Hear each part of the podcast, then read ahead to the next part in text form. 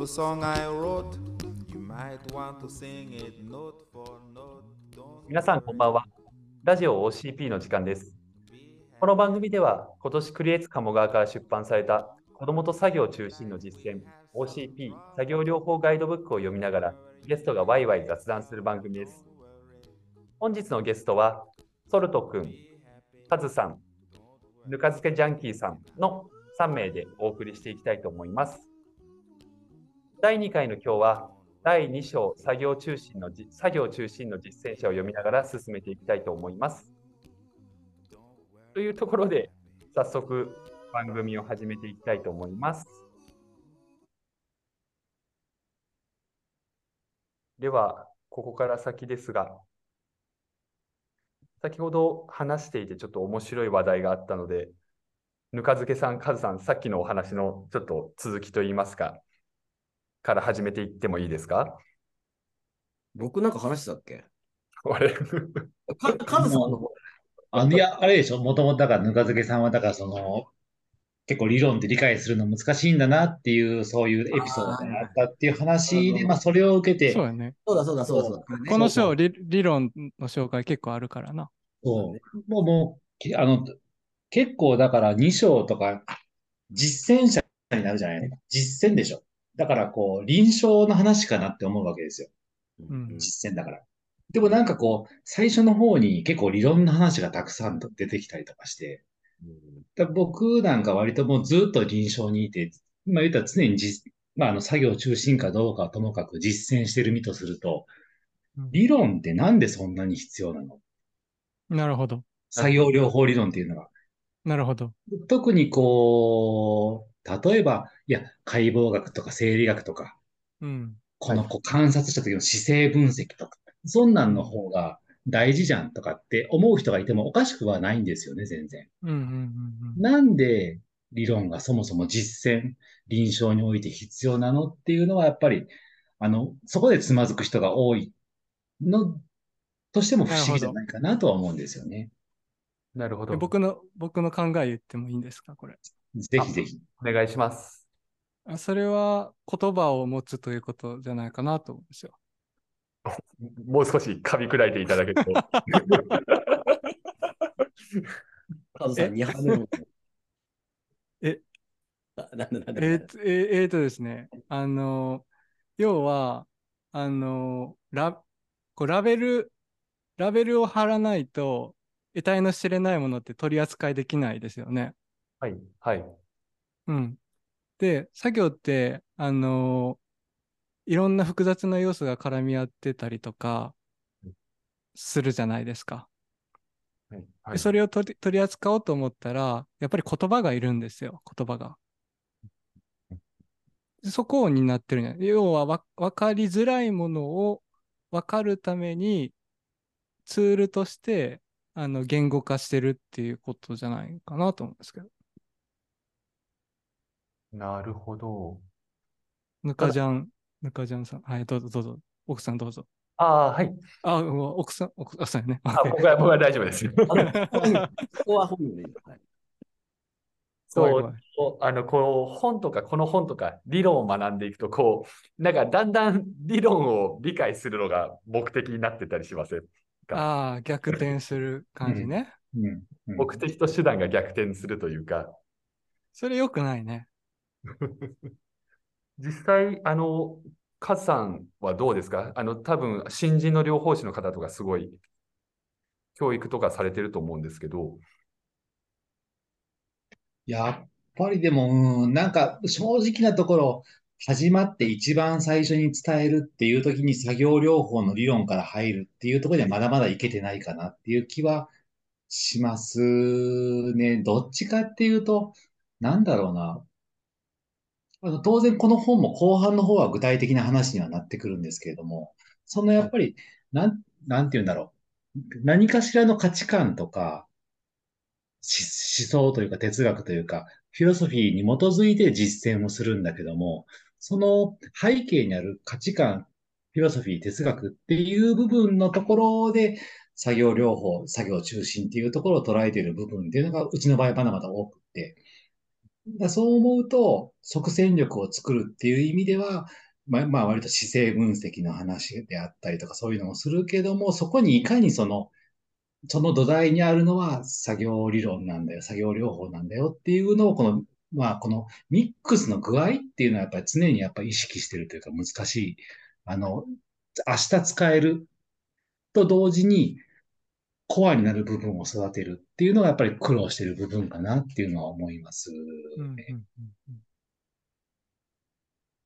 フィロソフィーは大事やね。うんと、特にやっぱこの2章の部分、これを読んで明日からよし、こうしようって、ちょっとやっぱりそんな簡単なもんでもないかなとは個人的には思ってはいるんですよ。でもやっぱりすっごく大事で。うん。うん何をするっていう時にその背景何をする、なんでそれをするのっていう時にこうだからっていうそのこうだからの部分っていうのがやっぱりすごくここには現れてるんじゃないかなっていうのは感じてます。ソルトさんと特にね、ね、あどうぞどうぞ。そのボックス、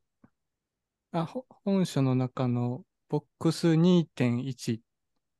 ていう、あの、まあ、表、表ですね。表、まあ、ボックスなんですけど、ボックスって書いてますけど、で子供と作業中心の実践の特徴っていう11個の特徴が並んでて、結構、まあ、指針というか、フレームというか、まあ、ガイドにはなるかな。なので、抽象的な、なんかね、こういった理論もレイヤーがメタとかこうレベルがあるかなと思うんですけど、結構実践者になるっていうタイトルだけあって、まあ、指針みたいな、ちょっと抽象化的なところが少し具体的にした要素っていうのは、なんか整理してくれてる気がしますね。うん。それはめちゃくちゃ、うんそう思います、そう思いうます。ん。ぬか漬けさんはどんな、どうですか？この辺そうですなんか、いや、読んでて難しいなとか思って、読めば読むほどわけわかんなくなるんですけど、まあでも、理論っていうか、こう、作業療法理論のことですよね。その理論全般っていうわけじゃなくて、うん。実践してると何かしらの理論は使ってるはずだから、まあ、なんて言うんだろう。その、何の理論かっていうと、ここで言ってるのは基本的にはこう作業療法理論のことなのかなっていう。作業療法以外にも理論ってあるじゃないですか。うん、で、まあ、あんまり理論とか勉強してないって言ってたとしても、なんかの理論にはややっぱそれは絶対載ってるんですよね。うんうんあまあ、それにね、まあ、それに自覚的になる上では理論っていうのはすごい必要かなっつううんあするかな。何でしたっけ？僕、なんて聞かれたんだっけ？ごめん、なんかちょっとちゃんと聞いてなかった。なんだっけ？な何を聞かれたのかわからなかった。そう、なんか、そうね。だから、まあ、作業療法のでも理論のことが、まあ、ずっと書いてあるなとかはうん思いながら、でもなんかそのね、なんだっけ？どうどうやって学学ん学んでったらいいかとかって、。ああまあ、そうだ、僕はさ、結構、これ全然個人的な話になっちゃうけど、どっちかっていうと、こう、理論っていうか、メルロポンティとかさ、そういうのを勉強してた。哲学系ね。うん。だから割と、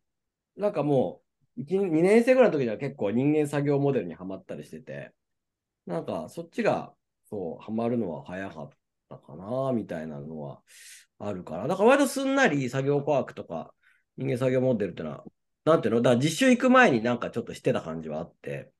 あじゃあ、もともと現象学とかが好きだったってこと、あ、そうそう、現象学とかも好きだったし、うんそうそう。だから理屈っぽいんだけど、根本的に。そうだねなるほ。ど。うん。まあ、だからあれだよね。その僕ほら現役で行ってないから。うんまあまあ、まあ、あ、うんあそう、それとあれだね、いろいろ分かっちゃうけど。でも難しいよね。だって、これ、これはい、5回、5回目ぐらいでもう見バレするじゃん。情報が集まってしまいますね。そう、くっつけたらもう大体出来上がるっていう。自分から出していくタイプですね、もう。あそうだね。いや、だってさ、高校出てさ、すぐさ、そういう今の OT 教育の中でやったら、なかなかこう、理論とかをね、学ぶ素地って身につけるの大変だなとは思う。そうね。だって海外とかもマスター以上やもんね。エントリーレベルが。うんうんうんだからバックグラウンドはいろんなね、人いますもんね。この、その、ここと関連して、例えばその作業療法理論を知ってる人がやる実践と、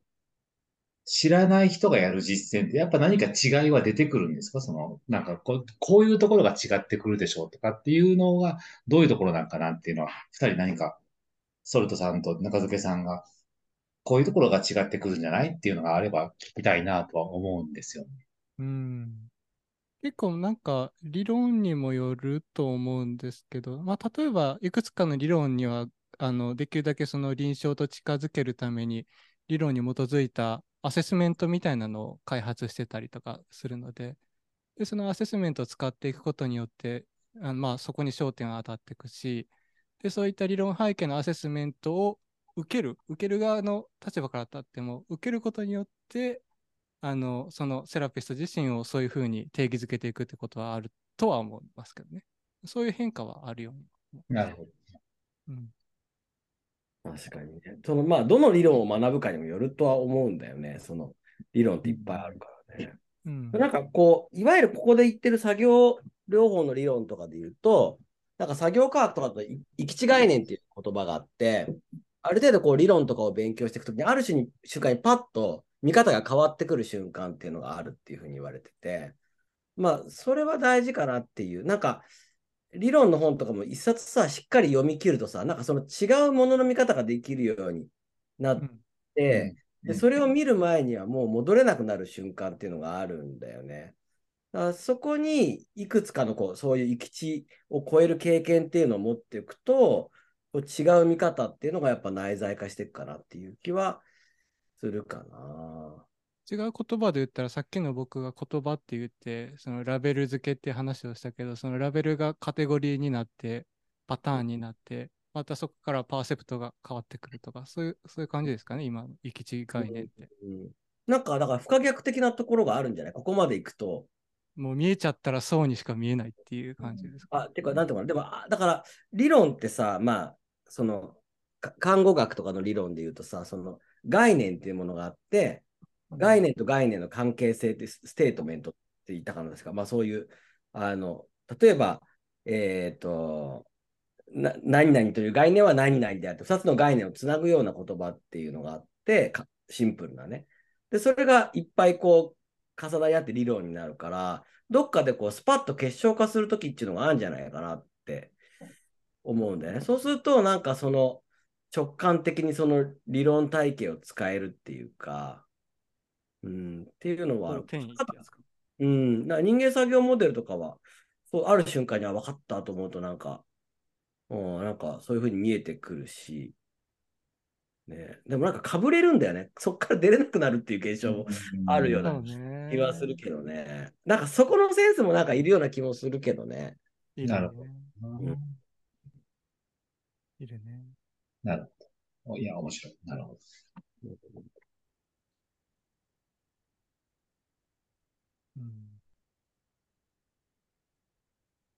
なんか一個一個の理論、ものの見方とかがあるもんね。うん。あるね。うん、だからそのものの見方っていうものを、なんていうのかな、学べるっていうのはでもすごくいいよね。あこういうふうに世界を見れるんだなっていうのがいくつかあるっていうのは、うんすごいいいよね。同じ、ね。あ、ごめん、どうぞどうぞ。この O- OCP の本の中の一一節を話すと、モデルの主な役割は、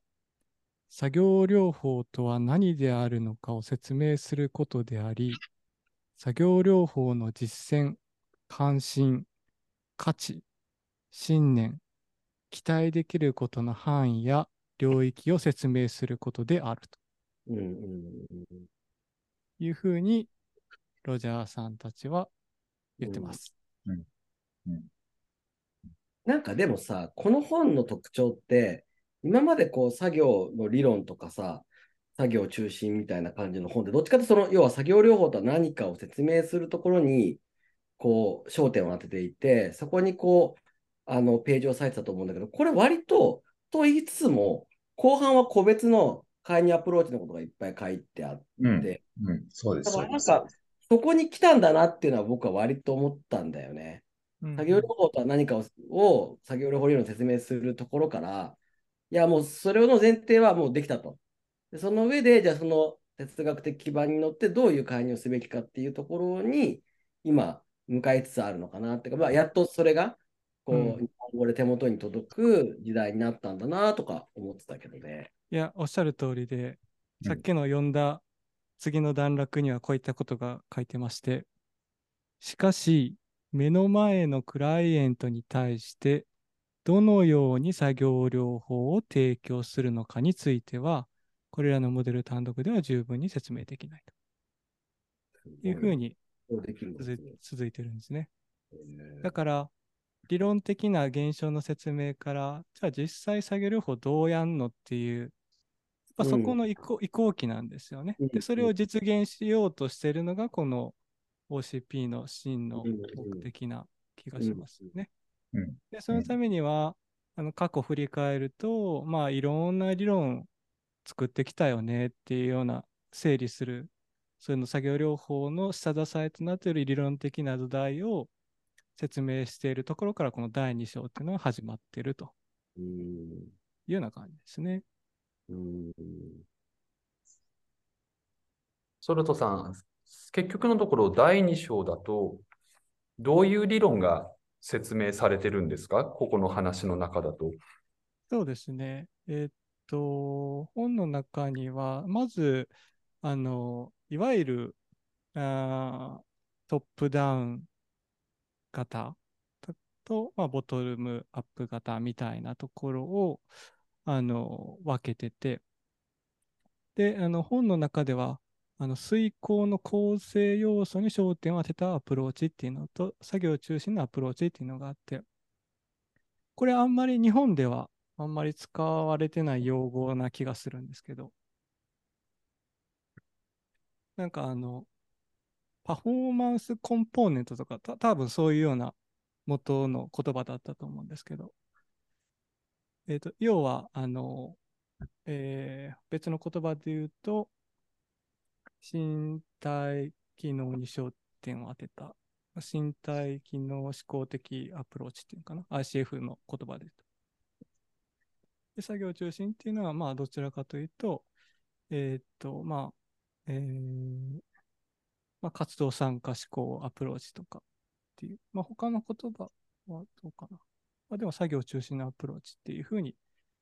言われてて、で、それぞれ強みと限界はあるよねっていうこともきっちりとあの説明されていて、うん、やっぱりそこのフレキシ、なんていうんですかね、柔軟性っていうか、うん、まあ、その辺は、あの、実際に、実際に作業療法を提供していく上では、やっぱ大事になるんじゃないかなと思うんですね。さっきのぬか漬けさんのこう、かぶれるみたいな話があったと思うんですけど、やっぱり現実世界っていうのはね、あの何か一つの必殺技で全てがオールオッケーでうまくいくっていうような、そんなね、直線的な短絡短絡的な世界ではないので、うん、いろんな見方をできるっていうのは大事だし、まあ、それを示してくれてるのが、こういったそれぞれの強み、限界を示してるような表だったりするのかなと思いますね。まあ、いろいろ出てきます。なるほど。あの、ここの章を読んでいくと、すごく、なんでしょう。ちょっとぼやけてしまうものとして、すごく感じていることがあって、あの、結局、作業を中心にすると何がいいんですかね、皆さん。作業を中心にすると、どんな、クライアントにとってどんなメリットがあるのか。なんかこの理論の言っていいんですか？章、はい、お願いします。あのーまあ一番最後の方で、まあ今日はあんまり触れ触れないでおこうかと思っていましたけど、まああの、その焦焦点とかね、と作業焦点とかっていう言葉も出てきたりしますけど、あのーまあその、もまあ最近のことで目標とかになってくるのかな？その目標とか真のメインアウトカムをどこに置くかみたいなところ、まあ、そこは、あの、セラピーのプロセスの中で、あの、大事なところになってきそうな気はしますけどね。で、そこを作業を中心に捉える。なので、そこが変わらないと、あの、成果があったとはなかなか言えないよねっていうか。うん。まあ、それ、それもフィロソフィーになってくるかもしれないですけど、まあ、支援者側はそこを目指目指すことによって、まあ、クライアントもそこの成果が得られる可能性が高まるかもしれないっていうところでしょうか。なるほど。カズさん、ぬかずきさんはいかがですか？そうですね。あの、自分自身が本当にこう臨床をずっとやってきてて思うのは、今トップダウンアプローチとボトムアップアプローチっていうふうな話があって、おそらく作業療法、作業中心の実践ではトップダウンアプローチになってくるんですけど、ボトムアップアプローチってやっぱどうしてもね、なんていうのかな、この粗探しみたいなところになりやすくって、筋力が足りない、可動域が足りない、あとはまあな、その、感覚統合の、まあ、あの、何々角の統合ができてないとかっていうふうに、なんていうか、どんどんどんどんそ細かいところに行きやすくて、結局あなたの人生、私の人生、どんなふうに生きたいのとか、何がしたいのそこにやっぱ焦点が当たりにくい。ただ、やっぱ、もちろんボトムアップは必要なタイミングっていうのはあって、それを否定するつもりは全くないんですけれども、やっぱりでも自分自身もそうだし、みんなもそうだと思うんだけど、毎日楽しく生きたいと。まあ、幸せになりたいと。いうふうに考えたときに、そこからやっぱりスタートしていかないと、迷子になっちゃう。迷子になっちゃう、なならないためには、何かしらここに向けていこうぜとか、これが僕は大事なんだよ。っていうのを最初にはっきりとみんなで共有しようねっていうのがトップダウンだし、それが作業中心の実践なんじゃないかなっていうふうには思ってます。やっぱりね、ボトムアップは本当にあの迷子になっちゃう。何のためにやってるんだったっけっていう。可動域が上がりました。筋力が上がりました。それでっていうふうな感じになりやすいかなと思ってます。個人的にはね。個人的には。いや、あの、必要なんだけど。あの、さっきね、事前の話で、あの、ボックス2.1の中の、えっ、と、一つに出てくる、介入は全体的、つまり終わりがある、開始、途中経過、終了があるっていう、えっ、と、11の特徴の中の一つのものと、今の、えっ、と、カズさんの話と結構リンクするんじゃないかなってちょっと思いましたけど。ままさにそうそうかもしれない。そう。うん終わりが、終わりをちゃんと。そうそうそうそう足りない。えどこまで、じゃあ筋力だったらどこまで行ったら ゴールなの。終わりって何なのうん。そこを目指すのっていうところは、まあ、わかんないですよね。悪いとこなんてみんなね、探したらきりないんですよね、本当。うん。なんかさ、その、インピアメントとかそういうところに注目するのが全然悪いと僕は思わないんだけど、その、ここに、あの、なんだっけ、この本のね、あの、41ページぐらいに、ノバックのシステマティックレビューのが書いてあって、はい、うん書いてますね。うん。ね、本当そうだなと思うんだけど、あの、効果のやつの前のやつね、脳性麻痺のやつ。うんで、やっぱり、ここが僕は結構大事かなと思っていて、こう、いわゆるコンポーネントのレベルとか、インピアメントのレベルに介入しても、あの活動とか参加良くならないんだよね。ってことが、まあ、システマティックレベルやっていくうちに分かってきたと。コンポーネントにやったとしても、そこが変わって、本当に参加が変わるかっていうと、僕ら結構いろいろ調べた時あるんだけど、やっぱね、ほとんどそれは幻想に近いっていうか、うん可能だったとしても3ヶ月とか半年の会で変わるものじゃないっていうのがやっぱり一個あるかなっていうのはあって、で、これ、あのトップダウンとかボトムアップの話になってくるんだけど、でももう一個踏み込んで考えると、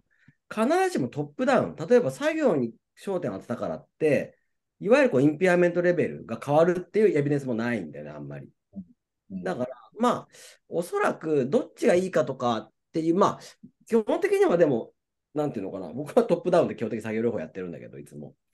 でもまあ、あのどどちらもそんなに、要は ICF のあのこの領域を超えるというのは結構難しいことだから。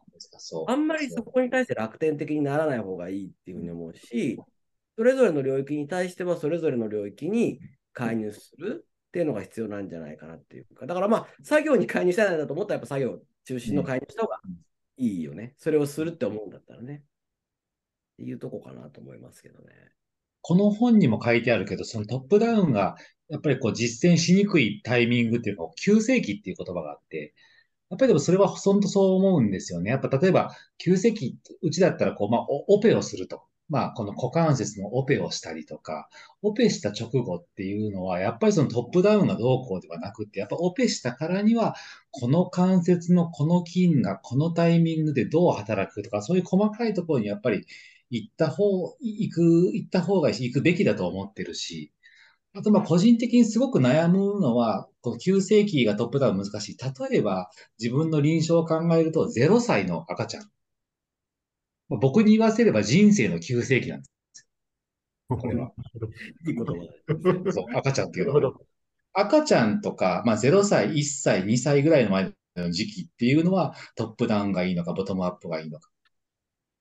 その養育者である父親、母親っていうのはもうトップダウンで全然いいと思うんです。目標思考的に。赤ちゃんのセラピーをするときにどう考えるといいのかなっていうのは最近いつも悩むところでは、悩むというか、うん、って考えるときはありますね。うんまあこの辺はだから、その人の臨床の背景によって全然多分捉え方が違ってくるんじゃないかなっていう気がしますね。急性期よく見てる人はきっと、いや、そのトップダウンつったってって思うのはすごくわかる。そりゃそうだよな。っていう最近の思ってることですね。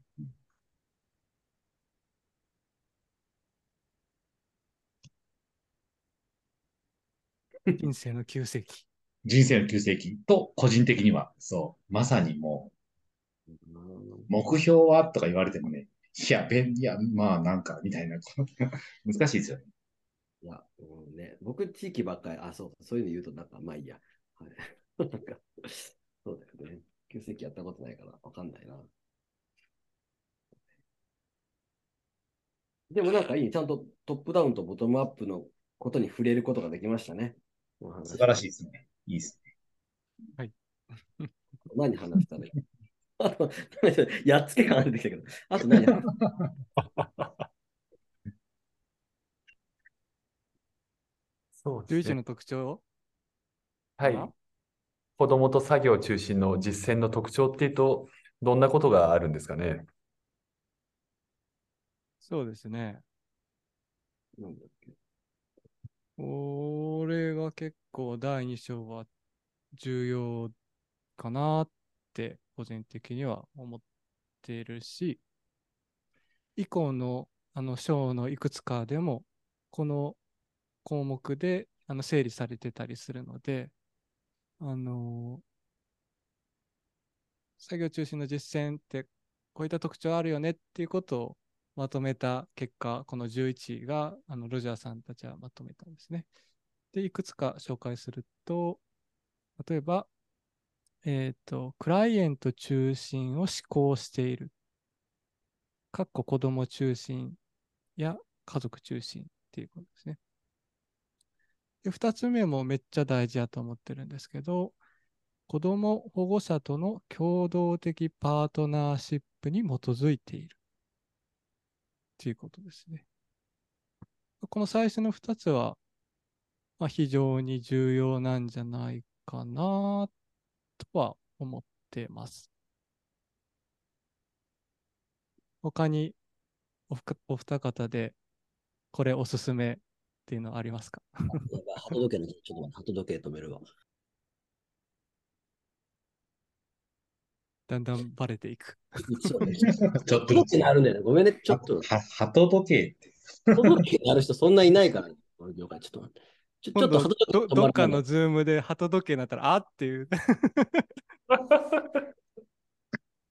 やっぱりでも、まあ、パー、共同的パートナーシップっていうのはもう、本当に、そうですまあよね。うん、必須ですよね、これはね。うん誰のリハビリ OT やねんっていうのを考えると、うんそこはやっぱ外せないかなっていうふうに思うのと、まああれですかね、でもその、うん、役割作業、作業遂行、環境に焦点を当てて介入するっていうのは、うん思いますね。特に子供ってやっぱりこう、なんていうのかな。自分自身が特にあの、成人の回復期にいた経験もあったりするんで、本人の能力が劇的に回復していくっていうのをずっと経験した部分もあるから余計にそう思うんですけど、子供のその個人の身体能力、認知能力とか別に劇的に伸びるわけではなかったりするんですよね。そう思うと、やっぱり、その本人の能力は、まあもちろん発達っていう意味では大事だとは思うんだけども、役割であったり、作業であったりとか、環境っていうところに焦点を当てるっていうのはすごくやっぱり意識してる部分はありますね。特にあの、回復期にいた時との自分と比べると。うんうん。ぬかじゃんさん。ああ、そうね。うん、なんか、全然関係ないかもしれないけど、こうクライアント中心を思考してるっていうのをね、なんか、うん最近、なんかいろいろ思うとこがあって、これロジャースのさ、クライアント、あ、ごめん、なんかちょっと、ちょっと、合定したらごめんなんだけど、ロジャースのさ、クライアント中心のセラピーってあるじゃん来談者中心療法。来そう談者中心療法。このさ、作業療法のさ、作業中心ってさ、どこまで一緒でどこが違うんだろうってのをなんか思う時があって、でまあ、もちろんさ、こう、その人が望んでる作業に従事することが大事だっていうことがさ、まあ、要は、なんていうの？でロジャースは人に焦点が当たってるんじゃないですか？うん、うん、うん、うん、うん、うん。まあ、だからその作業っていうことが大、でも、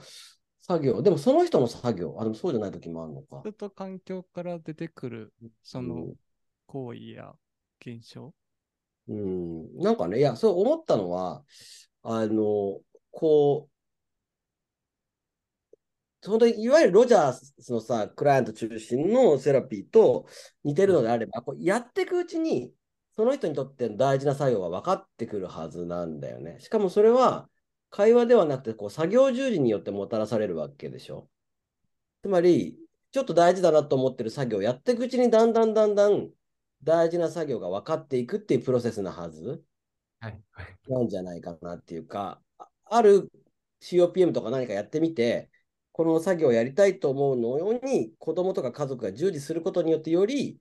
どんな作業がやりたいかってことが分かってくるっていう、こう、なんか循環の中でやっと分かってくる。っていうのが、まあ、クライアント中の作業療法なのかなっていうふうに思ってくると、結構時間かかるよなと思って。なんか、本当にその子供とその家族が本当に大切にしてる作業みたいなものに、こうじりじり、あの OPC とかロート上にね、あの中心に向かっていくとかって言うけど、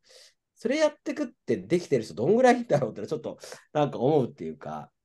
そこにまあ向かう途中ぐらいで大体終わっちゃってるのかなって思うのは結構あるんだようんね。うん。そうそうなんか、そこだからカナダ作業療法士協会とかは、クライアント中心の実践の指針っていうのを出してますね。うん、あれ結構なんかロロジャースの引用じゃなかったっけ？違ったっけ？結構ロジャースのやあ、つそうね。やったっけ？まあ同じカナダですけどね、発祥は。EBP もカナダ発祥やしね。うんなんかね、いや、そのクライアント中心って結構難しいよな、なんかさっき。まあ、難しく考えなくていいのかもしれないけどね。まあ、ちょっとふと思ったです。まあ、ちなみに、あの、2票集まった共同的パートナーシップに基づいているという、もう少し中の中身の部分も本書では書かれていて、例えば選択肢を作るとかね。あとは物語やこうストーリーを交わすっていうようなこととか。あと共同的な問題解決をするとかね。なんかその共同的パートナーシップをじゃあやっていこうって言ったときに、じゃあ具体的にどのようなことを意識したらいいのかっていうふうなところまで書かれてたりするので、まあ、そこは非常に参考になるんじゃないかなと思いますね。で、まあ、一番最後には、まあ、伝統的にこうある自己の治療的利用とかね。この辺に関しては、あと16章でしたっけ？意思決定のところでも、あ、そうね。そうえいわゆるこう、シェアディションメイキングっていうはいはい SDM のところとかも多分関連してくるのかなっていう。してきますね。うん。うん。この表の2.1を見てすごく面白いのが、最後の方にある介入は全体的、つまり終わりがある、開始と途中経過、終了があるっていう、なんか今まであんまり言葉にされてこないものが チェックポイントとして入ってるなと思ってて、これって、ソロトさん、どういう意味なんですか？えっと、さっき、三浦、あ、ごめんなさい。もとい全然いいっす。もとい。さっきあの、ね、話が上がってた通り、あの作業に焦点を当てるっていうことは、あさっきのあの、ボトムアップとトップダウンの時に、例えば、あの、筋力を上げるみたいなところが目標になったとすれば、えいつになったら終わりになるのっていう、あの、終わりが、終わりがなかなか、あの、やって、訪れないっていうようなところ、要は、あの、ネガティブをこう上げていくっていう。でも、あの、少なくしていくって感じですねはい。で、まあ、ポジティブを、あというか、まあ、あの、作業、この、この作業ができるようになることって、達成することっていうところを、あの、に焦点を当てることができたとすれば、介入は、あの、いろんなものが含まれるし、あの、そこのゴールっていうのが、あの、明確になったりとかする。で、それを目指して、スタートの時から進んでいけるっていうようなところっていうのは、あの、特徴じゃないかなっていうふうなところがあって、まあ、例えば、あの、あの、コアップとかもね、あの、基本的な、あの、フォーマットは、あの、10回で、こう、目標3つを、3つ以下を達成するっていうようなのを決めてスタートするとかね。まあ、そういうふうなことがあったりとか。なかなかこう、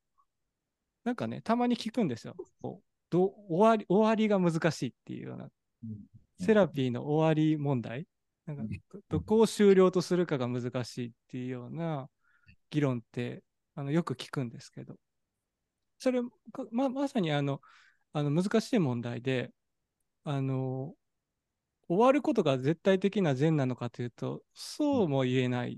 ていうところがあって、ぬかじゃんさん、なんかこのあたり、なんか話したことあるよね？なんか西洋的な、まあ、まあいいけど。ぬなんかかじゃん。喋ったよね。話したっけ？あいや、このグレーのね、いや、この、なんか終了とか退院っていうのは、なんか西洋的なカルチャーの影響を受けているあという。アボリジニの話うんなんだけど、そうね。いや、僕ちょっとこれ、いや、論文読んだの思い出せなくて、なんか、でも責任なこと言えないなと思って。だからすごい面白い論文だったのは覚えてんだけど、内容覚えてないっていうね。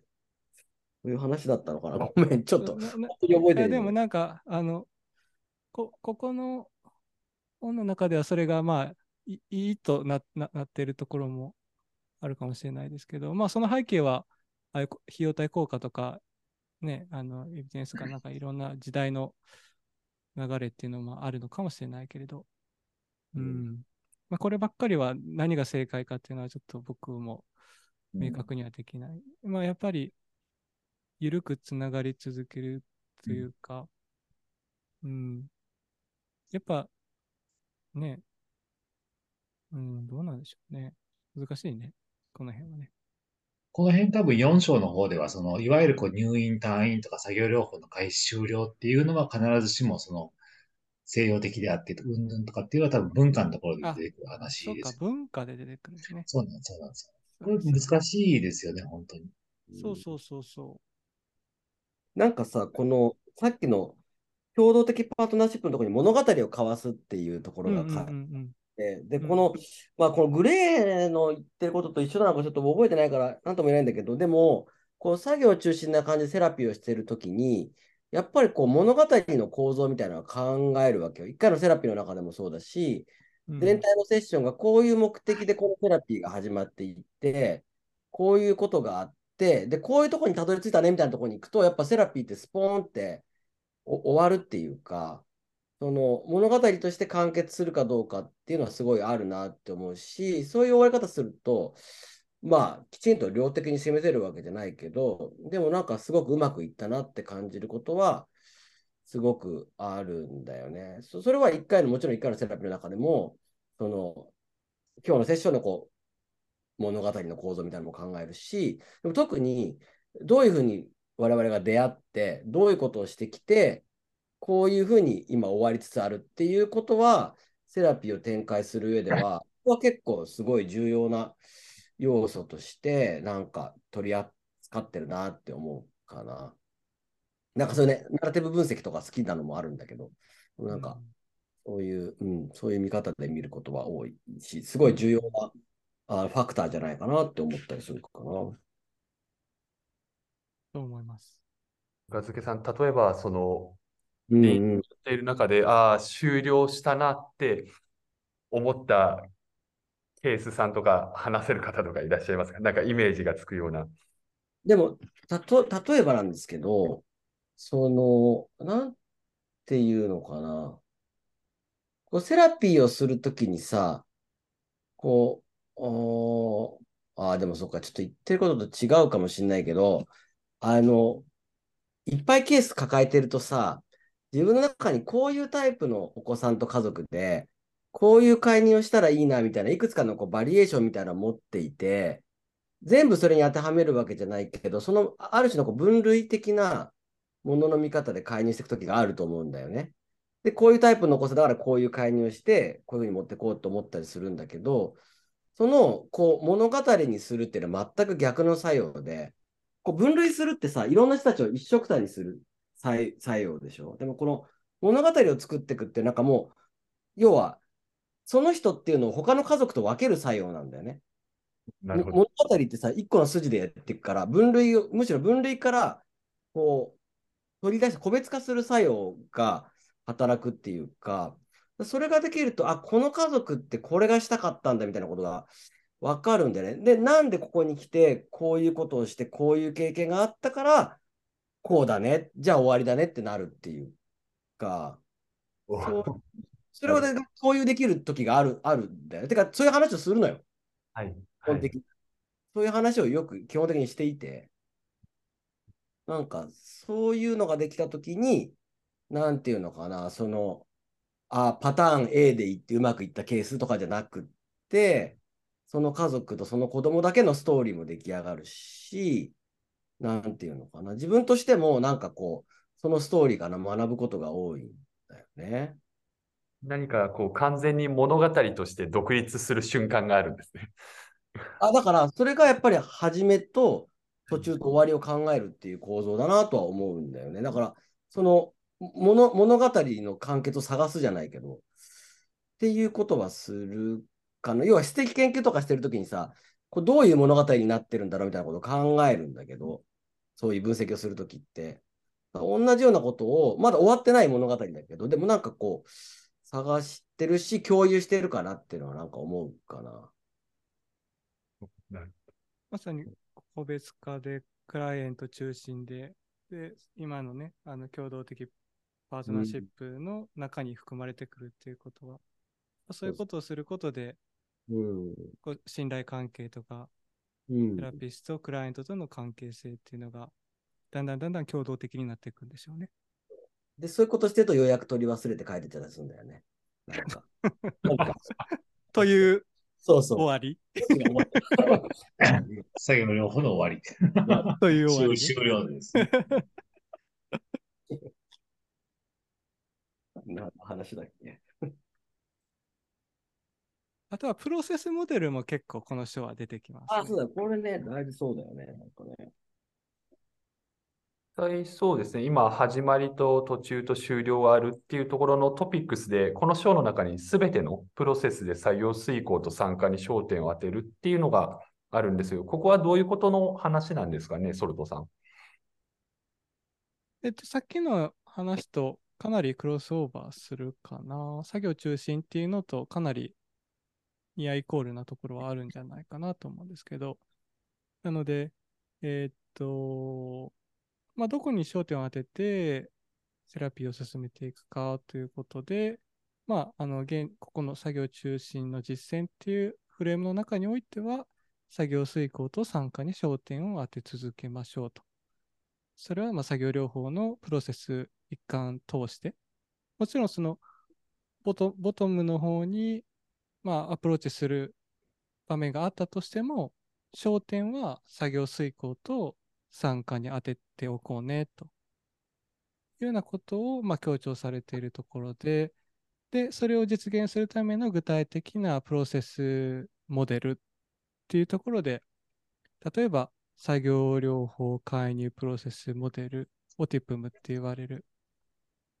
あの、アン・フィッシャーさんが開発したモデルであったりとか、あとは、あの、アメリカ作業療法士協会が出している、えっ、と、OTPF と呼ばれるものであったりとか、あとはカナダ作業療法士協会が出している、えー CPPF って呼ばれるものであったりとか、まあ、あのプロセスモデルもいくつかあるんですけど、まあ、それらをあの具体的にあの紹介されているっていうのが、この2章のこの特徴かなと思いますね。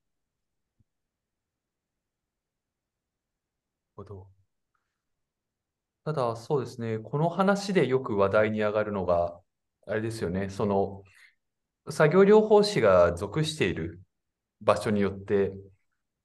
どういうふうにこれがやれていくのか。例えば、地域の中心の作業療法士だったりとか、病院の中心の作業療法士だったりとか、実際の遂行であったり参加っていうのをどんなふうに捉えていくんだろうっていうところがすごくよく話題になりますが、そういったところはカズさん、ぬかづけさんいかがですかね？僕、このプロセスモデルはすごく大好きで、そのボトムアップであろうがトップダウンであろうが、な、ななんていうのかな？このプロセスでこういうプロセスを踏んでいけば、なんていうのかな。いいというか、なんていうか、常に作業に焦点を当て続けることができる、その、なんて、アンカーみたいな、こう、役割を果たしているところがあって、実際その、比較的ボトムアップに近いような、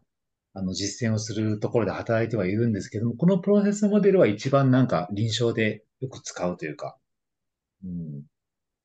参考にしている、うんここを外さないでおこうねっていうふうにしてる、お、お守り的ななんか役割は担ってるなっていう気がしますね。このオティプムとか、そうです。